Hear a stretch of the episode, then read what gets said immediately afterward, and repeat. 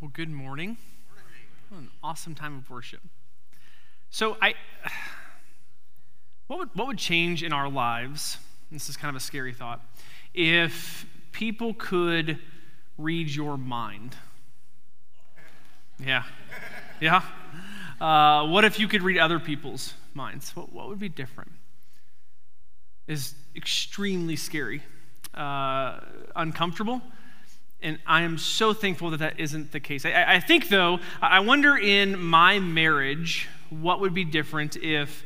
Um, if Courtney could read my mind, if she knew what I was thinking and I knew what she was thinking, I think that they were, there were times, there have been times throughout our, our time together that if she just she just understood how I was thinking, I think it would have avoid, avoided uh, arguments, conflict. Uh, and I think most of us in this room maybe could agree. I, I, I, some examples here of like, so maybe Courtney's thinking I'm thinking about other girls, but really I'm thinking about Buzz Lightyear was in denial of being a toy, but still froze when humans are around.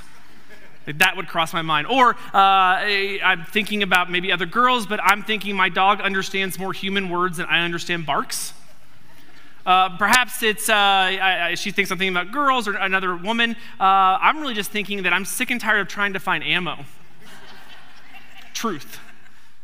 I bet he's thinking about another woman, and I'm thinking if oil is made from dinosaur fossils and plastic is made from oil, then plastic dinosaurs are made from real dinosaurs. Let that sink in. What would happen if those around you could read your mind? And what happens when the reality of the fact that when you think about things, maybe it's, it's not as innocent as that? Maybe you do think about the woman that you passed in town. Maybe you do think about the guy that was in your workout class. Maybe you do think about the movie that you saw or the page that was on the internet or the addiction, whatever it is. Like, what happens? What happens if those around you knew what you were thinking? Our thoughts are without a doubt the most personal possession we have. It's extremely intimate. It's the only thing that I really have 100% control over or have control over exposing. You don't know what I'm thinking unless I tell you what I'm thinking. Now, there are times where maybe my face tells a story, but then there are times where my face is saying something completely different than my thought personal. As a church, we, we talk a lot about how we behave. We spend uh, an extremely uh, large amount of our time talking about the way that we should live, doing the things that we should do, walking the way that we should walk, talking the way that we should talk. And that's that we should. Like that's important stuff. We can't overlook that. The last few weeks, Paul has addressed those exact things in his letter to the Ephesians. Walk in a manner worthy of your calling to which you have been called. Paul understands that walking is doing, doing is being, being is behaving. This is important. Now, he's quick to emphasize why we do the things that we do. Like, like he puts credit where credit is due. And we, we shared a quote last week, I think it's worth sharing again, uh, from uh, J. Vernon McGee. He says, It's interesting that the religions are saying to a dying world, do something and be somebody, where God says just the opposite, be somebody and do something. And so, what, what Paul is trying to articulate is because of the relationship we have with Jesus Christ, we have the ability to walk a little bit differently, to talk a little bit differently, to behave a little bit differently. And so we, have engaged in that conversation. We, we, started four or five weeks ago, and we learned that through a relationship with Jesus Christ, we have been redeemed. And because we were redeemed, we're recreated. Paul then reinforces some arguments or some, some things that we should be doing as a part of our uh, redemption and recreation. Uh, then, then, he redirects us, redirects us a little bit last week in the text. And then this week, he's going to he's gonna go into a topic that is extremely uncomfortable, and we are going to talk about how we think. As it turns out, it's not enough to be redirected or to behave. We should at least acknowledge the way that we think. Churches don't like to talk about the way we think. Or better yet, I don't like to talk about the way that we think. I'm extremely uncomfortable with this. Extremely uncomfortable. And as I started thinking through, like, why is this so much tension in this sermon? Like, why, why don't we talk more about it? I think it's first, it's, it's just complicated. Like for me to talk about the way that I think, the way that you think is complicated because I have no idea how you think. Maybe I'm the only person in the world who has poor thoughts sometimes. Maybe I'm the only person who, who, when someone cuts me off in traffic, I want to ram my car into theirs. Maybe that's just me. Maybe it's my thoughts. And so for us to talk about the way we think because it's so it's so complicated, I just I'd rather just avoid it. Or, or maybe we don't talk about it because it's not quantifiable. What does that mean? I think we as Christians do a really good job of walking the walk and looking a certain way and behaving a certain way when our brain, our minds, our thoughts are in a completely different atmosphere. Like, I, I know how to make this look good. I know how to behave in church. I know the right things to say. I know when to stand in church and when to sit down. I know when to say amen and when not to say amen. I can, I can look at right? But, but what happens when I am looking and walking the part, but my brain is somewhere else? It's hard to quantify. And so, for us to have this conversation, you could say, I'm good. And you know what? You look good, right? You behave well. But your minds are somewhere else. It's not quantifiable. But really, I can get over those two things. The reason I really don't want to talk about this it's because it's personal. It's really, really personal. If I begin to talk about the way that I think, then I risk exposing things about myself that terrify me. If you begin to talk about the way that you really think, you risk exposing some things about yourself that I'm sure you're not comfortable with. We don't like to talk about it. And I wish we didn't have to. But in typical Paul fashion, he addresses the elephant in the room that no one wants to talk about. And that's what he dives into here in Ephesians chapter 4. So we'll begin in verse 17 and just kind of work our way down. So, Paul says, So I tell you this and insist on the Lord that you must no longer live as the Gentiles do in the futility of their thinking. Let's stop and talk about what, what Paul is saying here. What the Gentiles do. So that, that's not the entire population of Gentiles, what Paul is referring to is those men and women who have not yet stepped into a relationship with Christ. So, so these are the people who have not yet been redeemed and recreated. They are outside the walls of the church. And Paul is saying you should not act like them in the futility, in the pointlessness, in the uh, helplessly confused of their thinking. You, me, we are called not just to act differently to think differently. Verse 18. They, the Gentiles, again, those that don't know Jesus, are darkened in their understanding and separated from the life of God because of their ignorance that is in them due to the hardening of their hearts. They are darkened, separated, ignorant, and their hearts have been hardened. Do you know what's worse than someone fumbling around and failing? It's someone fumbling around and failing, and they have no idea because they are darkened, ignorant, and their hearts are hard. Verse 19 having lost all sensitivity, again, because of the hardness of their heart, having lost all sensitivity, sensitivity, they have given themselves over to sensuality so as to indulge in every kind of impurity, and they are full of greed. So, so because they are separated from God, because their hearts have been hardened, they begin to look for things within the world. They look for, for ways to, to, to fill their hearts through the ways of the world. That's an extremely, extremely dangerous proposition. Paul addressed this in Ephesians chapter 2.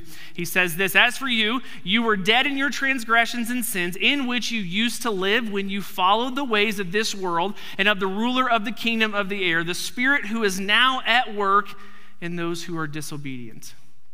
All of us also lived among them at one time, gratifying, here it is, the cravings of our flesh and following its desires and thoughts.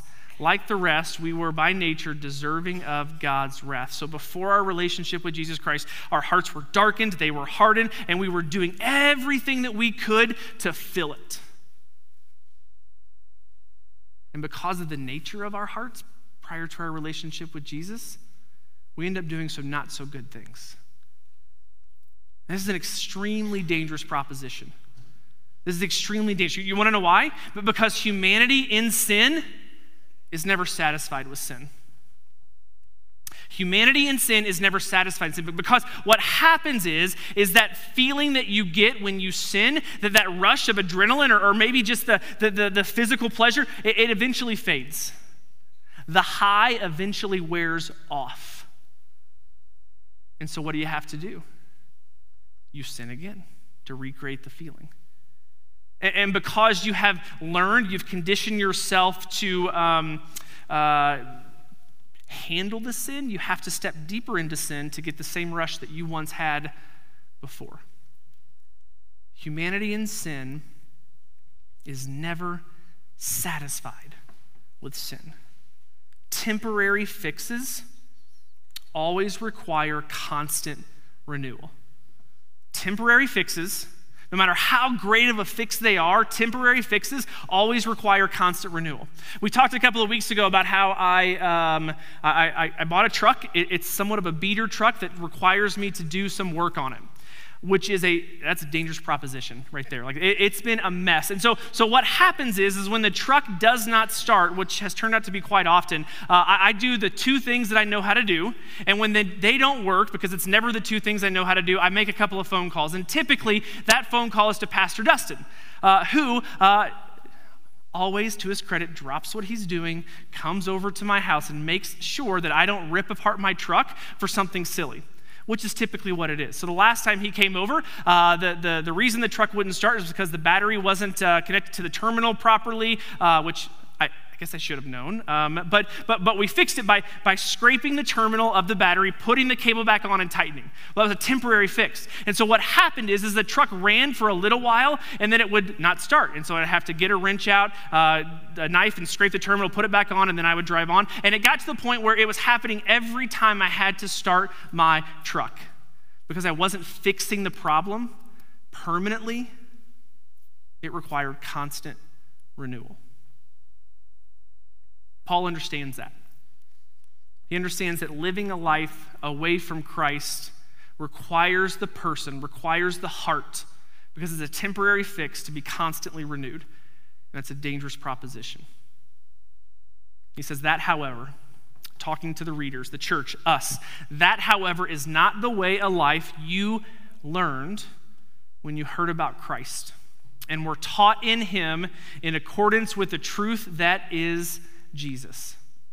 You were taught with regard to your former way of life to put off your old self, which is being corrupted by its deceitful desire. So don't forget the fact that you have been redeemed and recreated to be made new in the attitude of your minds because of what Jesus Christ has done in our lives, in your lives, that there is an obligation to at least acknowledge where our minds go, to at least talk about the way we think, because as Paul illustrates here, it matters.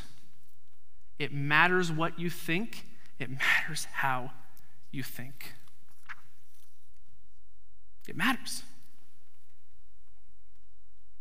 Verse 24 and to put on. So, so, so, once you have acknowledged where your mind is, and to put on the new self, created to be like God in true righteousness and holiness. Now, we'll, we'll come back to verse 24 here in a couple of minutes. It matters what you think, it matters how you think. Because what you think and how you think, whether you realize it or not, is directly correlated to the condition of your heart. It matters what you think because how you think is directly correlated to the condition of your heart. Proverbs says, For as he thinks within himself, so he is.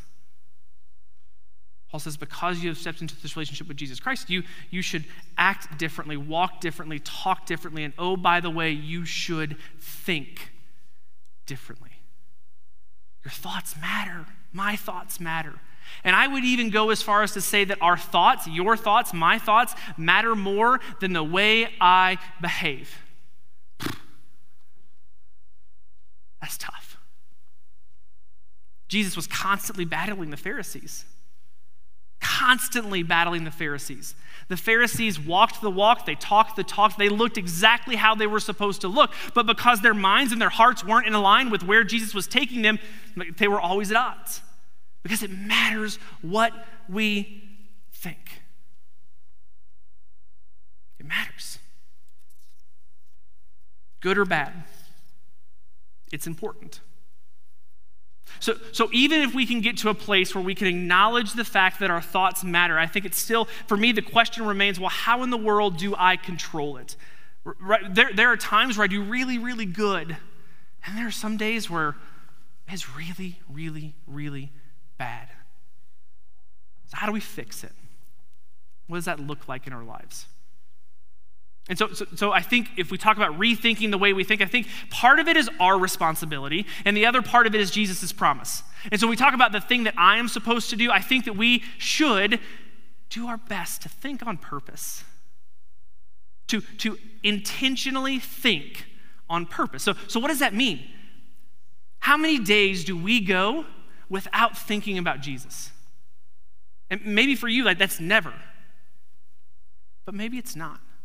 Maybe, maybe you think about Jesus uh, between 10:30 and 11:30 a.m. on Sunday mornings, and that's it. What happens when we think on purpose?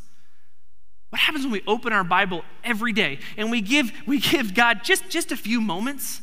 Well, what happens if we begin to intentionally pray and talk to God? Well, what changes about the way that we think? Now, I think that's important, but I don't believe that's the only thing that we can do. Because if, if that's all that we're doing, we're carrying too much of this load. So we talk about the way that we think. I think that what we do more often than not, at least what I do, I think we underestimate who Jesus is and what he is doing. And so, so think on purpose. Don't underestimate Jesus. Don't underestimate him. Ephesians chapter 4, verse 24. I said we'd come back to it. And put on the new self, created to be like God in true righteousness and holiness. Paul wrote to the Galatians, he said, I have been crucified with Christ. And I no longer live, but Christ lives in me. The life I now live in the body, I live by the faith of the Son of God who loved me and gave himself for me. You think on purpose and you don't underestimate Jesus because the promise that he gives us in this text is that when we allow him to redeem us, when we open the door to be recreated, that, that he creates us to be like God, righteous and holy. Now, that's a tough pill to swallow. A tough pill to swallow. That's one of those verses, again, that makes me really, really uncomfortable. So, so we as a Wesleyan church, we, we are a part of what would be referred to in the old days as the holiness movement. We're a holiness church. There are a lot of misconceptions about what it means to be righteous and holy. A lot of misconceptions. And so, so the best way that I know how to illustrate it or how it was explained to me that just kind of made light bulbs go off is, is if you think about if you think about your house, our house. So drawing the house here the best I can. Got a window here, window here, window here, maybe a chimney, some smoke, got a pathway, you know. Uh, and so you think about your house. This particular house, our house, has four rooms. I'm just going to show it here so we know how to divide up the house. And so, so typically in most houses, in my house, maybe in yours, uh, the front room is always kind of the, the cleanest room. Because if someone ever pops by our house, I at least have a space where it looks like I have everything put together, when in reality, the rest of my life is chaotic. And, so I, I try to keep this kind of tidied and clean so that if someone were to come by, I have a place to put them. It's not perfect, but it's better than the rest of the house. And then past the, the living room, you have your kitchen. Now, this is a room where typically you only invite a certain subset of the people into this room. We have to have, you have to have a better relationship, a closer relationship to invite them into your kitchen. That's when a real relationship begins. You wouldn't invite like the door to door salesman or the, the cable guy or whatever to come in and hang out in your kitchen. Some of you might, uh, but, but, but I, I, wouldn't, right? Like I would, I would draw a line and, and we'd have coffee maybe maybe in here, but this is mine because more often than not, my kitchen is a mess.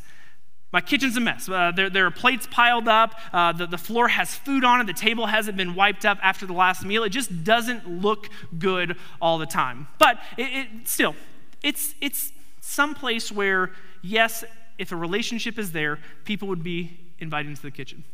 Now, the last, the third room here is a living room. It's a TV room. Uh, again, uh, you have to be a pretty close connection to me for you to be invited into that kind of upper family room because typically this is reserved for the family. And so this room is always dirty, it's never picked up, blankets are thrown around, the carpet hasn't been vacuumed, there's DVDs stacked up everywhere, toys everywhere. Uh, it also, you know, there's there's some, you know, some movies that, that you know are not like they're not bad movies, you know, like when I'm th- but like they're not like super appropriate movies. Maybe there's some rated R stuff in there that you're not super proud of. And so you want to limit who sees those. And so so you keep people for the most part, out of that living room.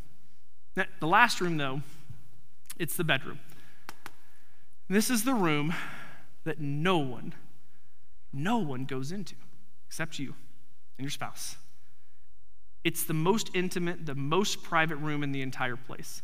This is where you can hide your messes, your wrecks, your scrapbooks, your picture books, all the things that you know you don't want to throw away but you're not really proud of. That's where you store in that room. It holds the deepest, darkest parts of your life. And because of that, you want to keep it segmented from everyone, everyone, besides the most intimate person that you, you relate to, your wife, your husband. So that's the house. So imagine with me one day you're sitting in your living room, hanging out, it's knock on the door. You answer the door and you're, oh, it's Jesus. Bizarre. Like, why would Jesus be knocking on your door? Uh, something, though, tells you that you should invite Jesus into your house, and so you do. You, you open the door and you invite him in, and it's, it's really cool because Jesus is in your house, and this is awesome. Like, you get the warm and fuzzies that you're actually interacting with the Savior of the world, and you begin to talk and develop and cultivate a relationship. You bring him out a, a cup of coffee, and you know, you bring him out the WWJD coffee mug because, you know, is Jesus and you want to look good. And so you're talking, and everything is going great, and, and really, you're happy if it was just staying like this. But but he looks and he asks what's in this room. He, he asks what's over there, and you say, Well, well, Jesus, it is my kitchen. He says, Well, I would like to go see what you have in there. And, and, and you, you resist because the dishes are piled up, the trash is overflowing, it is a mess. You are afraid if he sees what mess is in the kitchen that he's going to turn around and leave. He's going to walk away, he's going to run away from you. But he persists. He doesn't insist, but he persists. And so you finally give up and say, okay, you're not going to like what you see, but you're welcome to go in. And so he goes into your kitchen, and you're kind of scratching your head, watching to see how he reacts. And to your surprise, he starts cleaning your dishes. He takes out your trash. And before you know it, your floor is clean, the table is wiped off, and your kitchen is more spotless than it's ever been in your entire life. Like, this is amazing. Holy cow, why did I do this sooner? This is incredible. And you start to talk some more, and, and he asks, What's up here? And then oof, all of a sudden, the, the, the happiness that you felt here is wiped away because you know if he goes up there, there is no doubt he's going to run away. It's a wreck up there, it's a mess. But he persists. Not insist, persist. And you let him see it. Same thing that happens in the kitchen happens in the living room. He now has cleaned your house in a way that you didn't know was possible.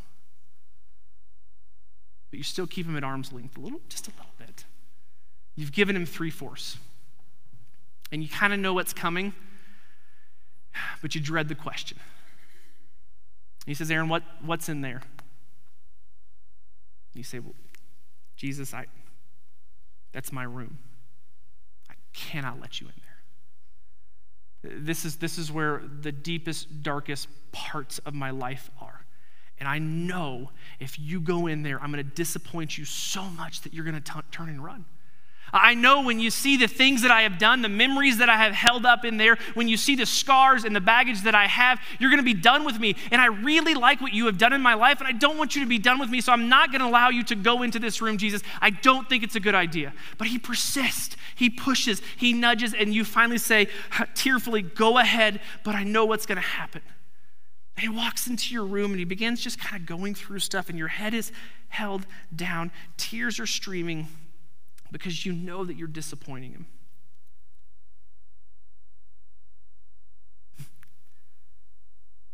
But then he begins to do the same thing in this room that he's done in the three others. He doesn't judge, he doesn't, he doesn't condemn, he doesn't yell, he doesn't say, What, what are you doing with this? Why do you? He just cleans it up. and in an instant, in an instant, not just one, two, three, but your entire house is clean. We talk about what sanctification is or holiness is. When you let Jesus here into the door, that's justification. You're a part of the family of God. You have been saved, you have been redeemed, you have been recreated. This is important. Letting Jesus up here, that's sanctification. And what happens is when you allow Jesus to go deeper and deeper into your life or, or your heart, all of a sudden, he appears in places that you didn't expect to find him. And all of a sudden, the thoughts that you had yesterday, the uncontrollable thoughts, the urges, the rage, the fear, whatever it is, like you begin to replace those with thoughts of your Savior because He is all consuming in your life. I'm afraid that we as a church, we've, getting, we've become satisfied with allowing Jesus into our living room. And, and, and if this is you, praise God that He's even in your house. I'll see you in heaven. It's going to be amazing. That's important. But, but if this is where you keep him, if this is as far as you allow him into your life, then you are missing out on the greatest thing this world has to offer. You are missing out on seeing how your life was intended to be. You are missing out on love and joy and hope and peace that this world cannot provide, but it requires you to not underestimate the cleaning power of our Lord and Savior Jesus Christ. So, what happens, I think, is when we keep Jesus here, we're trying to give Jesus our best. When in reality, the thing he desires most is our worst. And ironically, when you allow Jesus to have your worst, you're at your best. Church, it matters what you think, it matters how you think.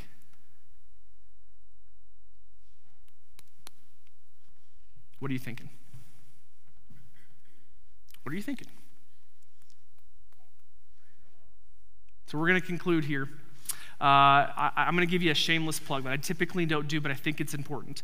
We're going to conclude this series next week in Ephesians with what I think is the most controversial verse in the entire New Testament. You do not, do not want to miss it. Let's pray. God, thank you so much for today. Thank you for the opportunity that we have to just gather here. That, that you are a God who, who isn't a living room acquaintance but is, is someone who desires to be in the deepest, darkest depths of our lives, our hearts, our souls. You are a God who, who isn't just concerned with our actions, but, but you want us to be cleansed from the inside out. You, you want our hearts to be pure, our minds to be pure. You want and you know what happens when we set our eyes on you, when we take our thoughts captive. Help us do that, Father. Help us give our lives to you so wholly and fully. It's in Jesus' name we pray. Amen.